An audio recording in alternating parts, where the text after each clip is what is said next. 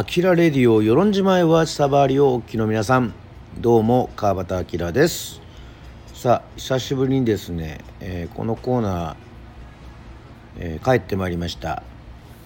えー、私川端明がですね気になるあらゆるエンターテインメントを紹介するコーナー。音読のすすめ。まあもともとはですね本を紹介したりとかする、えコーナーだったんですけどもえー、広げまして、えー、いろんな映画だったりね、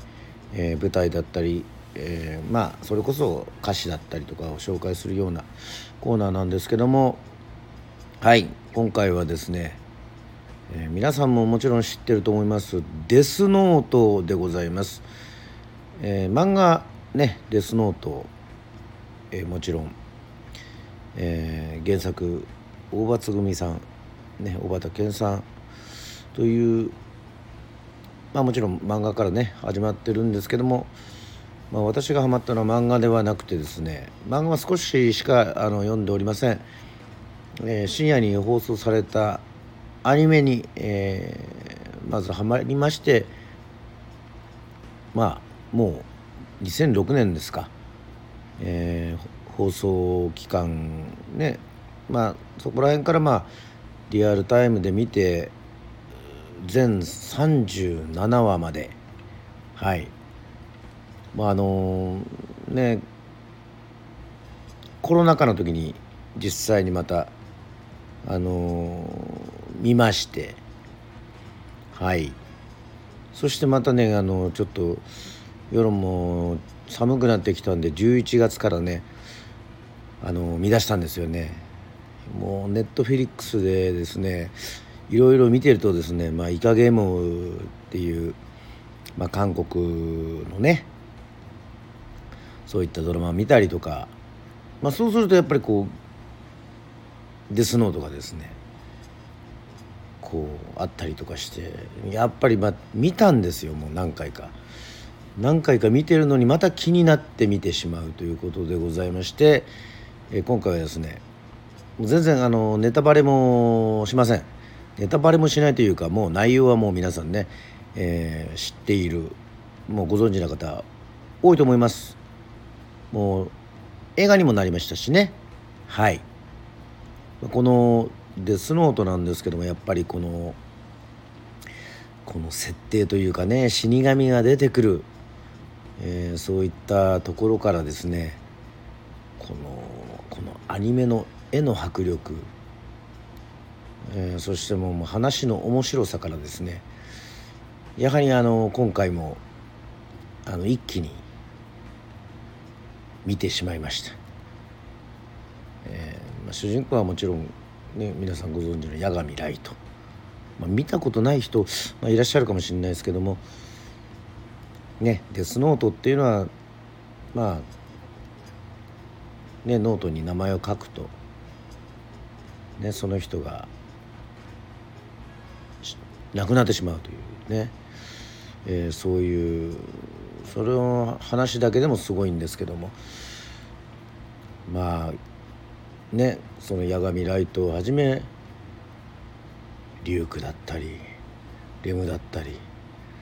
その死神が出てくるのも死神が見えるっていうのもねすごく面白い設定だなというふうに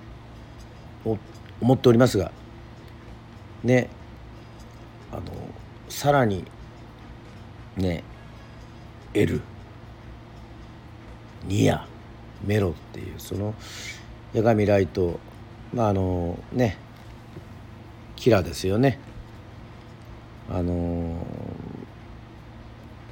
それと対決するっていうそういう話なんですが。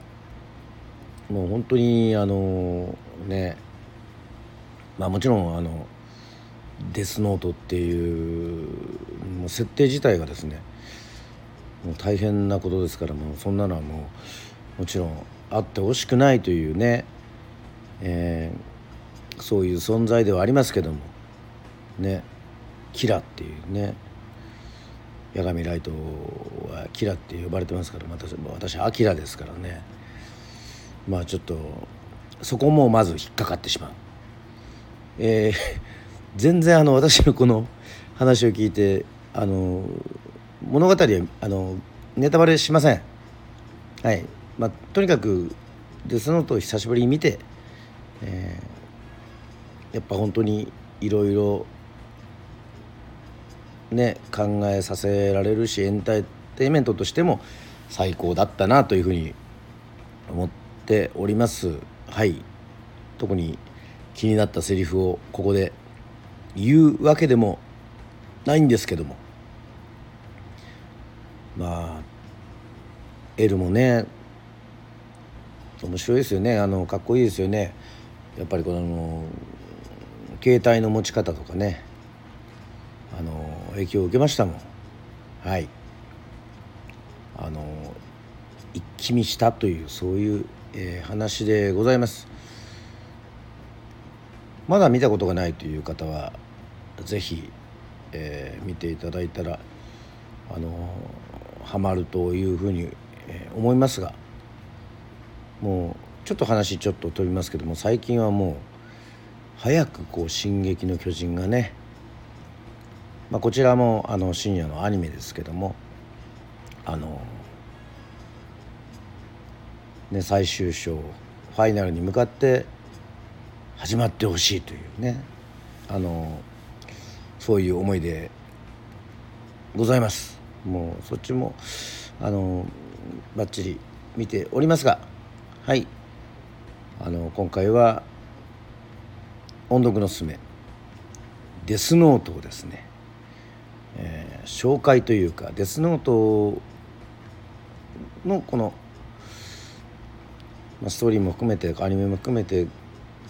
まあ、すごい作品だなと思って、まあ、好きな作品であるということで紹介させていただきました。はい。といったわけでございまして「あきらレディオ」はい。音読のおすすめでございました。それではまた新しい素晴らしい作品を求めてえー、ねいろいろ吸収したいと思います。それでは皆さんまた次回お会いしたいと思います。あきらレディオでした。バイバーイ。